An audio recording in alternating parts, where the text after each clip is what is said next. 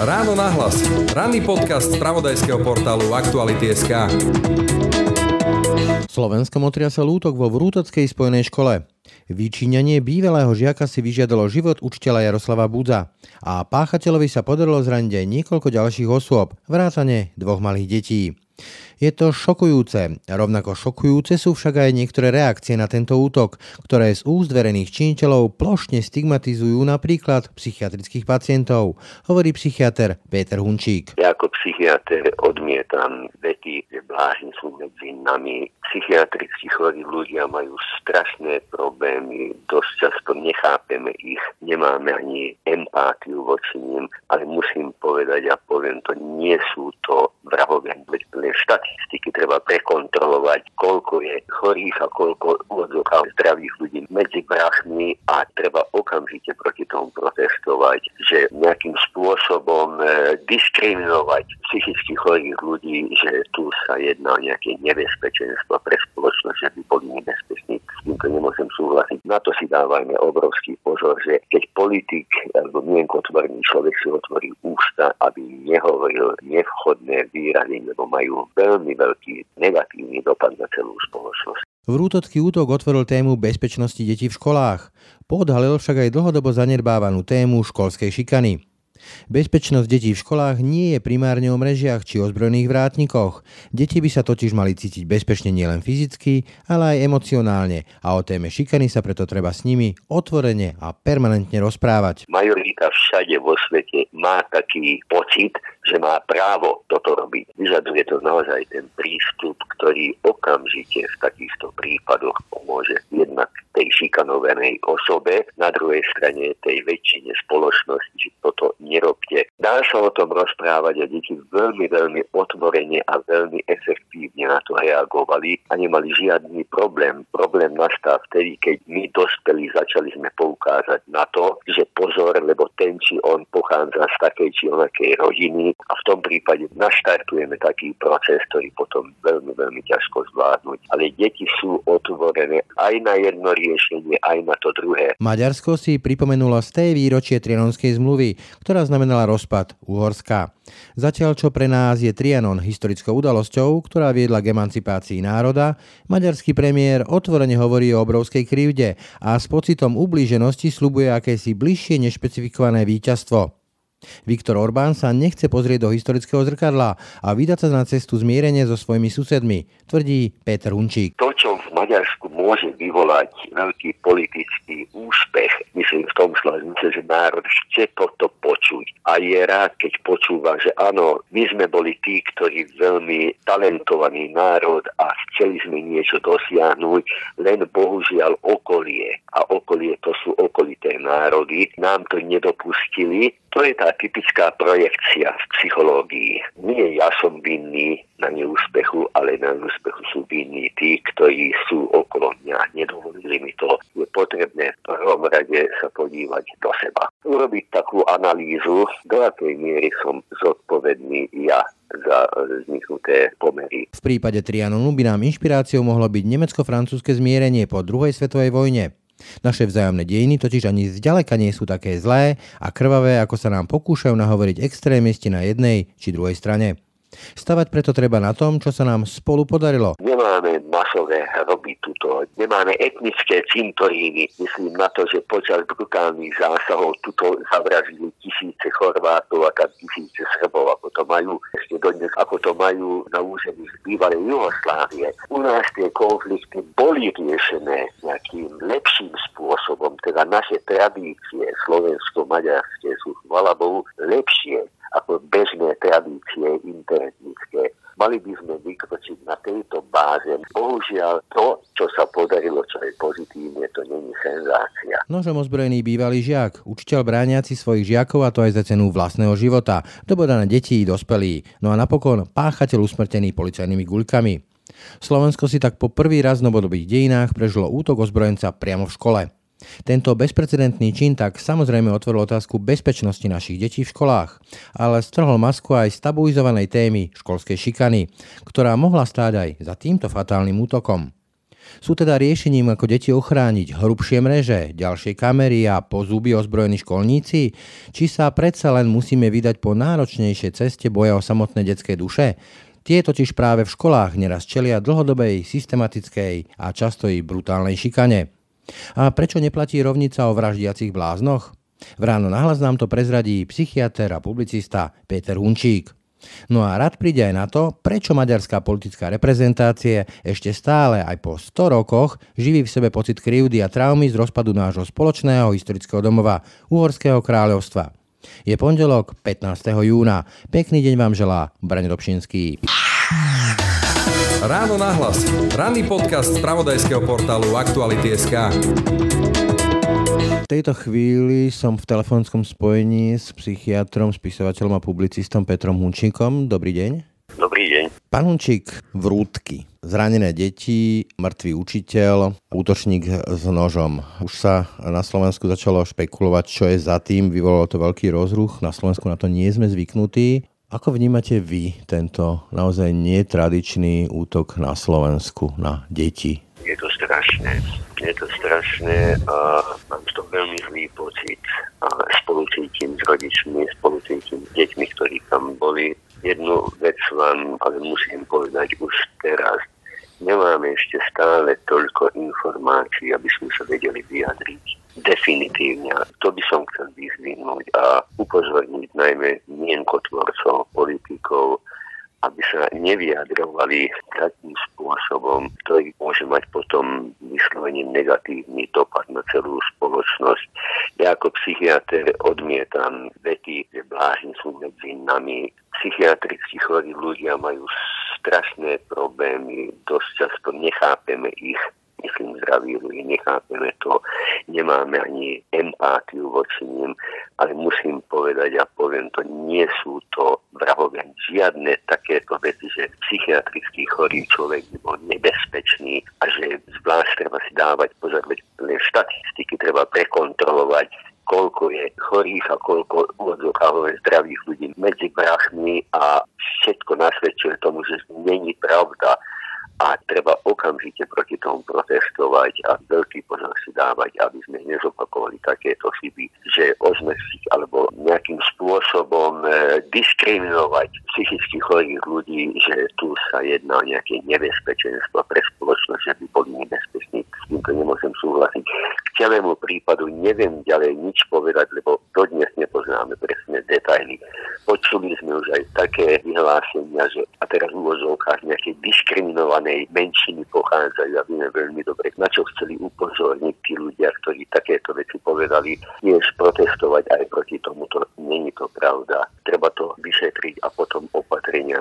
Viem veľmi dobre, že čo ste spomínali, že nejakých strážcov zamestnávať a branie do školy a prísnejšie, ešte prísnejšie opatrenia. Nesúhlasím s týmto v žiadnom prípade treba robiť komplexné preventívne opatrenia a nezvyšovať ten pocit v školách, že ešte tam budú, nedaj Bože, policajti alebo nejaká bezpečnostná služba, aby deti mali taký pocit, že žijú v ohrozených podmienkach. Nerobme to. To, čo spomínate, to je taký ten americký model, kde sa pomerne dosť často strieľa v školách, ale keď ste spomínali tú stigmatizáciu, tak to ste hovorili o premiérovi Matovičovi a tých bláznoch a poslancovi Kotlebovcov Mazurekovi, ktorý otvorene hovoril, že to boli Rómovia, hoci o tom neboli žiadne takéto informácie, policie to vyvrátila. Ja sa vrátim k tomu premiérovi. Vy sám ste psychiatr a počúvam od mnohých vašich kolegov, že stav starostlivosti o psychiatrických pacientov a teraz zvlášť aj v období korony je na Slovensku hrozivý, zlý a tá korona to ešte zhoršila. Súhlasíte s tým, že naozaj sa u nás zanedbáva táto oblasť, ktorá je aj preventívna, povedzme aj v takýchto prípadoch? Bohužiaľ musím povedať, že to je typické len pre Slovensko. Vôbec vo svete, ale aj vo vyspelej Európe máme veľmi, veľmi v porovnaní s ostatnými oddeleniami, myslím, medicínsky máme veľmi, veľmi zlé pomery alebo veľmi zlé podmienky pre psychiatrických chorých ľudí. Stigmatizujeme na jednej strane týchto ľudí, na druhej strane chýba tá základná empátia voči takýmto ľuďom chýbajú základné poznatky. Väčšina, drvivá väčšina ľudí nevie, čo je napríklad rozdiel medzi psychopatom a psychotikom, že čo sú to To sú tie vážne psychiatrické choroby, ktoré dodnes robia obrovské problémy, myslím na liečenie. Nechápu to, vidia toho čudného človeka, podľa nich teda ako čudného človeka a okamžite si predstavujú nejaké nebezpečenstvo pre celú spoločnosť. Ale táto stigmatizácia sa veľmi podobá tej stigmatizácii, ktorú dostanú Rómovia, nejaká sexuálna skupina ľudí, etnická, religiózna, teda máme to v sebe myslím ako homo sapiens má to v sebe túto snahu stigmatizovať, stigmatizovať ľudí, ktorí sa líšia od toho veľkého priemeru a na to si treba obrovský pozor dávať, lebo nikto nikdy nevie, kedy sa dostane do takejto skupiny. Myslím v tom slova zmysle, že aj ochorie, stane sa mu to či ono a naraz sa ocitne v takej skupine a vtedy to zistí, že aká je to obrovská hrozba, aké je to tríznenie, keď človeka takto vylogujú v spoločnosti a vytvoria okolo neho takú atmosféru, že pozor na ňo, lebo to je nebezpečný, lebo to je taký či onaký. Takže tuto neexistujú techniky, ktorými sa to dalo odstrániť len komplexné riešenia. Stojí to veľa peniazy, ja to musím povedať. Ja by som bol skôr, že tých, na tých školách čím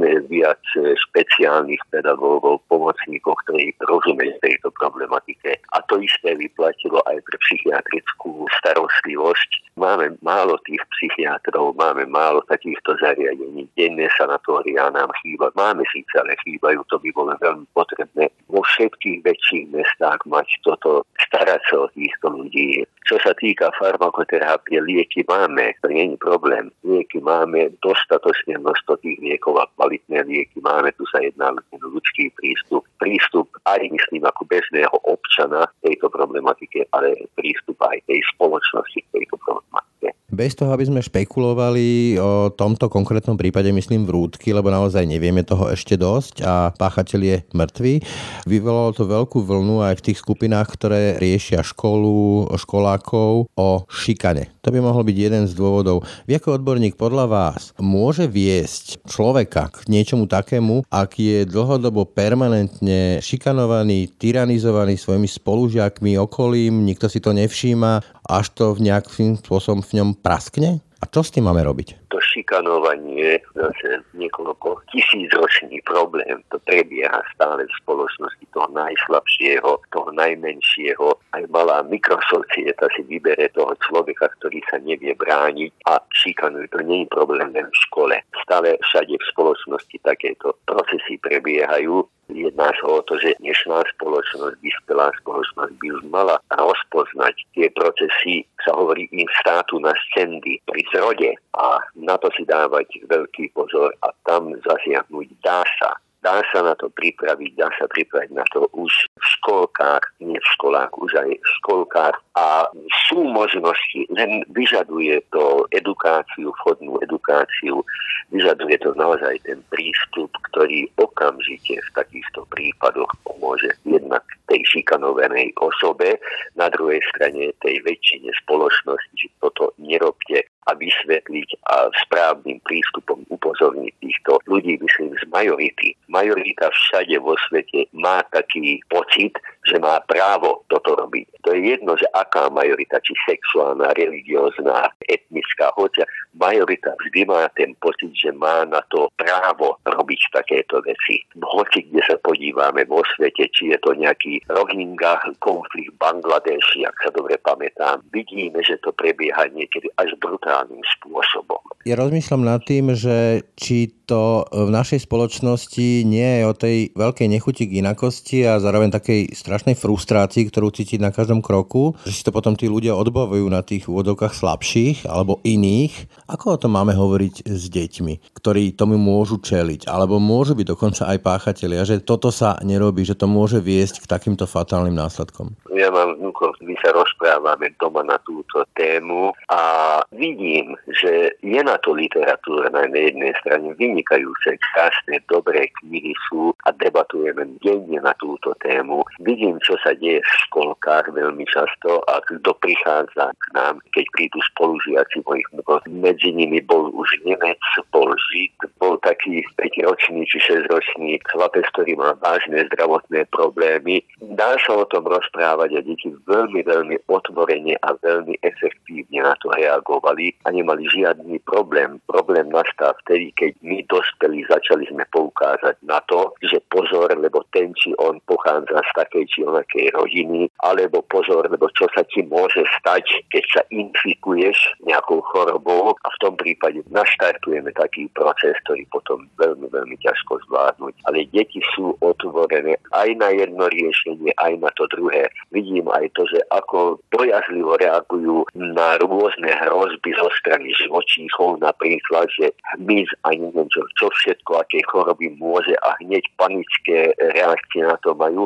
Respektíve videl som aj to, že takisto malé deti pohrávali sa s tým istým hmyzom alebo s týmito živočíchmi a nemali žiadny problém, lebo výchova bola taká, že neboj sa, je to v poriadku, netreba sa báť len vhodným spôsobom pristupovať. To znamená, individuálny prístup zo strany tých rodičov, zo strany školy, zo strany literatúry a najmä zo strany celej spoločnosti. Na to si dávajme obrovský pozor, že keď politik alebo mienkotvorný človek si otvorí ústa, aby nehovoril nevchodné výrazy, nevchodné veci, lebo majú veľmi veľký dopad, teda negatívny dopad na celú spoločnosť a budú ho citovať a budú poukázať na to, takže, takže pozor.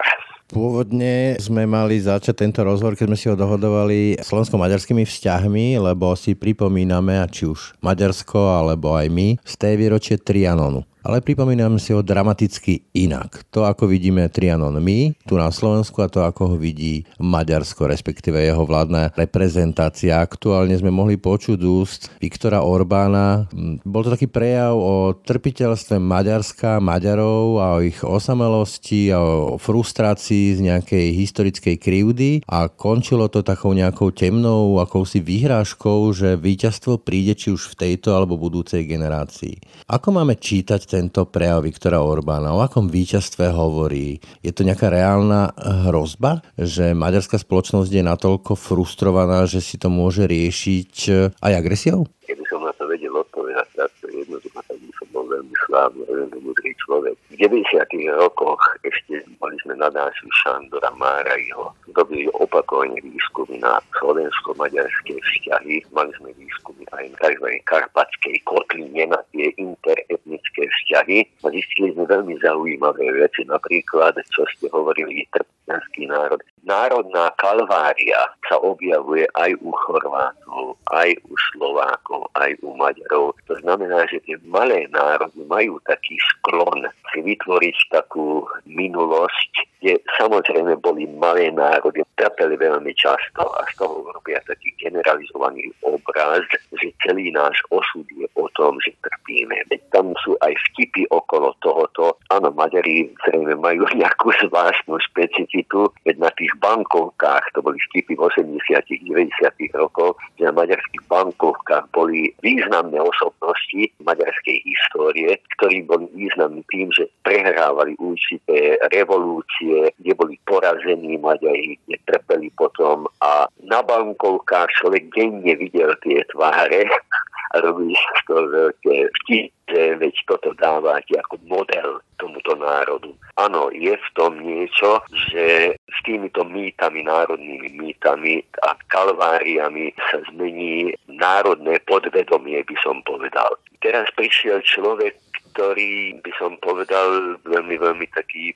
problematický v tom slova zmysle, že veľmi ťažko čitateľný. Veľmi ťažko čitateľný, totiž toho pána som poznal pri 30 rokmi, myslím pána Orbána, osobne, osobne viac Krát sme sa stretli, sme sa schovárali ako otvoreného, liberálne zmýšľajúceho človeka, ktorý vyslovene protestoval, ostro protestoval proti takýmto prejavom vtedajších konzervatívcov, to bola vláda Jozefa Antala. Zrejme rozpoznal skutočnosť, že v strednej Európe byť liberálom to nezaručuje politickú moc. Veď liberalizmus to je stále menšia skupina obyvateľov v Strednej Európe. On chcel moc a má na to buňky, by som povedal. On je technik moci, sa hovorí v Maďarčine. A zrejme vybudoval stratégiu, ktorá stratégia, ako vidíme, účinkuje. Veď 10 rokov je nepretržite premiérom Maďarska lenže zabudnú na základné veci. Tuto v strednej Európe, kde žijeme spolu, neviem koľko národov, tu tie národné, národnostné otázky vždy boli veľmi, veľmi extrémne senzitívne a dodnes sú senzitívne. Na západe Európy v 17. 18. storočí boli jasne určené hranice Portugalsko, Španielsko, Francúzsko a tak ďalej. Tie procesy nacionálne prebiehali oveľa skôr ako u nás. Dodnes u nás tieto otázky sú ešte otvorené, citlivé a veľmi účinne sa dá hrať na tejto strune, myslím teraz ako politik to, čo v Maďarsku môže vyvolať veľký politický úspech, myslím v tom slaznice, že národ chce toto počuť a je rád, keď počúva, že áno, my sme boli tí, ktorí veľmi talentovaný národ a chceli sme niečo dosiahnuť, len bohužiaľ okolie a okolie to sú okolité národy, nám to nedopustili. To je tá typická projekcia v psychológii. Nie ja som vinný na neúspechu, ale na neúspechu sú vinní tí, ktorí sú okolo mňa. Nedovolili mi to Veď otomanská ríša, ktorá obsadila toto teritorium, myslím to maďarské, viac ako 150 rokov, isté, že má veľký, veľký význam negatívny na hodnotový systém celej spoločnosti vtedajšej a vôbec na uvažovanie ľudí a na filozófiu tej spoločnosti. Ale nezabudnime na to, že od Maďarska na juh ostatné národy boli ešte dlhší čas pod tou otomanskou ríšou alebo útlakom tiež mali podobné problémy. Keď hovoríme my Maďari o tom, že koľko a ako sme boli utláčaní, tak zabudneme na to, že to nebol špecifický problém maďarský. To bol aj Srbia, aj Alba, veď Albánci, typický národ, ktorý bol kresťanský národ a pod vplyvom otomanskej ríše sa stali moslimi. Ano? To sú veci, na ktoré sa zabúda a sa vyzdvihne jediný národ trpiteľský, ktorý nemal inú možnosť len trpieť a trpieť. Takže prečo je tá výrazná senzitivita u nás, Maďarov, aby som nepovedal, že to sú oni. Ťažko by som to povedal, ale že mýty zohrali v našej histórii veľkú rolu, to je isté a hovorím, hrať na tých strunách tých mýtov a týchto pocitov môže byť veľmi, veľmi účinné. Doma, na druhej strane môže vyvolať veľký odpor a veľmi hos- až hostilné reakcie v zahraničí, veď tie vety, o ktorých ste hovorili, samozrejme majú negatívny dopad veď sa týka Slovákov, Rumunov, Srbov, Chorvátov, každý to vie dekódovať vety pána Orbána a hneď zistí, že tam sú nejaké skryté hostilné postoje a nedaj Bože ešte spojiť to s tým, čo v meste Šátora Júhej povedal, že ideme medzi tým vybudovať armádu a silnú armádu. Samozrejme tá konotácia je strašná. Človek vtedy dáva ďaku Bohu, že sme v NATO a že sme v Európskej únii, že táto hrozba, dúfam, nemôže byť reálna. Keď nadviažem, tak pripomeniem tie slova Viktora Orbána, kde vyčítal Západu, že vlastne zradil Maďarsko a poviem takú paralelu nemecko-francúzske vzťahy de Gaulle Adenauer, kde došlo v podstate akému si zmiereniu. A keď vy ste psychiatr, tak to prevedem na takú osobnú rovinu. Aj manželstvo sa môže rozpadnúť, ale ak si ten jeden z toho páru nepripustí žiadny podiel viny a respektíve neodpustí, a neodpustí aj sebe, tak sa môže stať ten model, že teda, že z týraného sa stane tyran. Je možné, alebo je šanca, že maďarská spoločnosť si pripustí väčšinovo, že aj ona mala nejaký podiel na tom, ako tá uhorská tisícročná ríša, kde sme žili dlhé stáročia, úplne v pohode, ako Maďari, ako Slováci, Chorváti a tak ďalej, sa rozpadla aj s odpovednosťou nie len teda tých ostatných, ale aj samotných Maďarov? Teda, ako sme to začali, že zodpovednosť západu a západ proti Maďarom. To trošku sa zmenilo pána Orbána v tom slova zmysle, že teraz už hovorí kolektívne o nás, ako myslím o východe, do čoho patrí aj Slovensko, patrí aj jasne Česká republika, Rumúnsko, že oni na západe nás Áno, nás, myslím, tú východoeurópskú časť radili. Chce nejakým spôsobom vytvoriť nejaký kompletný blok stredoeurópskych, východoeurópskych národov, aby sme sa dívali hostilne, nepriateľsky na ten celý západ. Neviem, či ste to všimli, že tu veľmi často sa opakuje pocit takej súdržnosti, že nie len my Maďari sme trpeli vďaka tomu úvodzovkách, že ako postupoval voči nám západ, ale dívajte sa na tú Mnichovskú dohodu. Áno, Mnichov veľmi ten západ a tak ďalej. A je to veľmi, veľmi zaujímavá úvozovka, hovorí hra. Teraz sa jedná o to, že pravdepodobne tá Európska únia momentálne v očiach a myslí pána Orbána hrá vyslovene negatívnu rolu. Ináč si to predstavoval on, ten náš osud alebo našu budúcnosť Európskej únie oveľa voľnejšie nebudú kontrolovať. Bude to nejaký systém, ktorý sa podobá tomu, čo sme mali pred 89. rokom. Malé korupcia nám odpúšťajú, nebudú chodiť za nami, že kontrolovať, kde sú tie peniaze, čo sa stalo, či efektívne sa využívajú alebo nie. A naraz zistil, že v Európe tento trend nefunguje. Európska únia, keď rozdáva peniaze, keď rozdáva úlohy, veľmi striktne ide za týmto. Chce to vedieť, kam ste dostali a korupcia, to je trestuhodná vec u nás vo východnej Európe, myslím, v socialistickom tábore. Toto patrilo do každodenného života. Malé korupcie, malé také zločiny, ktoré sa netrestajú. Keď si bol dobrý stranník, tak si nemusel báť a podobné veci.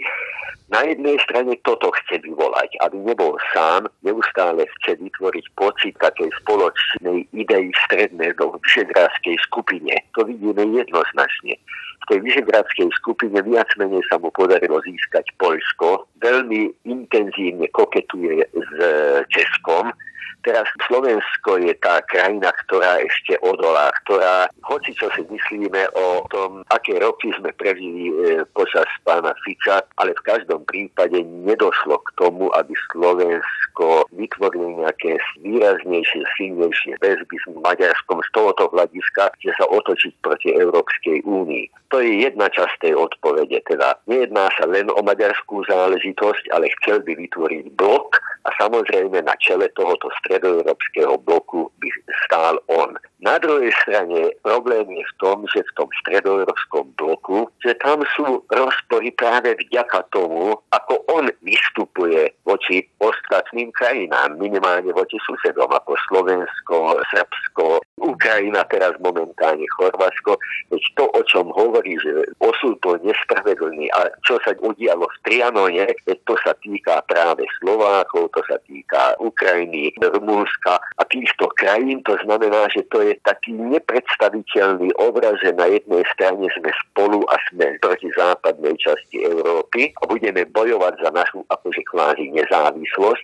Na druhej strane medzi sebou budeme mať neustále tie rozpory a budeme živiť tie rozpory a to napätia. Je to taký myšung, obrovský myšung a podobný myšung vidím v myslení pána Orbána aj v tom, ako raz cituje krásnu minulosť, kresťanskú minulosť Maďarov, teda čo všetko sme urobili pre kresťanstvo. To je tá otománska ríša, 150 rokov sme bránili Európy, boli sme baštou Európy ako kresťanstva a bojovali sme a nám neodvďačili za toto a nedostali sme žiadnu pomoc. Na druhej strane, čím ďalej, tým viac teraz najmä v posledných rokoch tá pohánska minulosť, že pochádzame z tej časti Ážie, kde sme žili spolu s kazármi, s Turkmi a Turk národ sme a Čip Kipčak a neviem, ktoré volá do Maďarska rôzne, ale organizujú konferencie týchto azijských národov a neustále to živia tento pocit, že my nepochádzame z Európy. My Maďari sme z inej časti sveta, myslím z Ázie, máme inú filozofiu, iný hodnotový systém a máme nárok na to, aby sme to aj nejakým spôsobom uplatnili. A tú výnimočnosť tým spôsobom chce, že pochádzame síce z Ázie, z tej pohanskej časti, myslím z nášho hľadiska pohanskej časti Ázie, napriek tomu sme boli schopní sa tu usadiť a hneď sme kresťania a to je taký myšung, že keby k tomu pristupovali racionálne, myslím opozícia maďarská alebo odborníci, aby poukázali na to, že denne sú tam rozpory, v jednom prejave sa vyskytujú tie kontradikcie a nikto na to nepríde, ktorý by začal analyzovať jeho prejavy a poukázať na to, že toto nemôže sedieť. Keď povieš A, nemôže to byť súčasne aj B. Na základe tejto myšung filozófie sa vytvorí taký pocit, že trpeli sme aj ako kresťania, trpeli sme aj ako pohania a celý náš život je taký, teda musíme už teraz dostať nejakú satisfakciu a to je podstata toho celého. Nejakú satisfakciu, nejaký bónus body od tej Európy a korunou tohoto celého procesu je Trianon. Veď tam v Trianone, čo sa stalo, to bolo naozaj kruté voči Maďarom. Áno, ich zodpovednosť, čo ste sa pýtali, je evidentná, ale isté, že Maďarsko nebolo najagresívnejším štátom v roku 1914, veď to bola celá monarchia. A Maďari troli len časť tej monarchie a slabší účasť. O tom zbytočne hovoriť. Nemecko pod Wilhelmom boli tí, ktorí naozaj chceli tú vojnu, ale keď sa podívame na to, ako sa končila vojne pre Maďarov v Trianone, to bolo naozaj mimoriadne kruté. Lenže také podobné veci sa stali aj v Európe x krát, aj vo svete x krát a nejakým spôsobom riešenie treba si nájsť. Lenže k tomu, aby človek mohol nájsť nejaké dobré, efektívne riešenie, je potrebné v prvom rade sa podívať do seba. Urobiť takú analýzu, to, čo ste sa pýtali presne v otázke, do akej miery som zodpovedný ja za vzniknuté pomery čo bola tam moja úloha, čo som tam robil, čo som robil dobre, čo som robil zle. Len to je zložitý proces, náročný proces a niekedy je to bolestivý proces podívať sa do minulosti, čo sme tam pokazili. A politici nerád idú do takejto úvodzovka riskantnej hry, poďme preskúmať celú našu minulosť. Samozrejme, že proti tomu bežní občania často protestujú a poukázať na to, prečo Slováci boli lepší, Rumúni boli lepší a neboli lepší. Lenže zodpovednosť politika spočíva práve v tom, že na toto poukázať a teraz príde tá základná úloha pre tých štátnikov, nie politikov, pre tých štátnikov. Keď urobí tú analýzu vlastného národa, tak ako človek sám by musel robiť každý z nás, teda každý jednotlivec tú analýzu, autoanalýzu sem a potom urobiť ten krok, ktorý spočíva v tom, že áno, uznám vlastné chyby, uznám to, čo som pokazil počas tej histórie alebo počas môjho života. Jasne o tom zretelne hovorím a pristúpim k tomu druhému ktorý takisto by mal urobiť podobné kroky samozrejme. Tam by mala byť nejaká dohoda a na základe toho sa dá urobiť potom nejaká mediácia, by som povedal, nejaké hodné riešenie tých konfliktných situácií. Bohužiaľ, toto v tejto časti Európy to není také typické. To, čo urobili Adenauer po vojne a de Gaulle, Ramsey, nezabudnime na to, že aj Adenauer prežil aj tú prvú svetovú vojnu, aj tú druhú svetovú vojnu. De Gaulle ako plukovník, potom generál tiež prežil aj prvú, aj druhú svetovú vojnu. Mali skúsenosti a mali obrovskú zodpovednosť. Vedeli, že pokračovať v tomto môže znamenať vtedy, keď urobili, vtedy už bola atómová bomba v 53. roku, ak sa dobre pamätám, došlo k tej dohode v Reimsianu medzi De a Adenauerom, bola už atómová bomba už sme o tom vedeli a vedeli aj oni, že existuje a vedeli, že ak dojde k ešte jednému takému konfliktu, tak môže dojsť aj k používaniu tej atomovej zbrane. Vedeli veľmi dobre vlastnú zodpovednosť a museli to urobiť. Malé národy hrajú svoju malú hru na piesvočku a si myslia, že to nebude mať žiadny veľký dopad, veď to hašterenie, čo máme medzi sebou, to je taká hra v školke a potom niekto príde a nám to urovná tie spory a si myslím, že pán Orbán rozmýšľa takto, tak viackrát sme boli porazení my, alebo sme dostali tú horšiu časť toho osudu. Raz možná, že sa nám stane, že osud bude, alebo život bude k nám priaznivejší a raz sa nám podarí tie drobné spory vyhrať. A teraz je otázka modelu, a to je veľmi dôležité, koho má ten politik príklad, koho sleduje, kto je ten model, ktorého má pred sebou. A v tomto prípade sa mi zdá, že to je tiež obrovský problém. Maďarská pravica v 20. storočí nemá také osobnosti, na ktoré by mohol poukázať. Má Hortyho, má Betlena a oni si vybrali, myslím, Fides a Viktor Orbán práve tú hortiovskú generáciu, garnitúru, presne e, Miklóša Hortio. No a teraz príde ďalšia strašná otázka.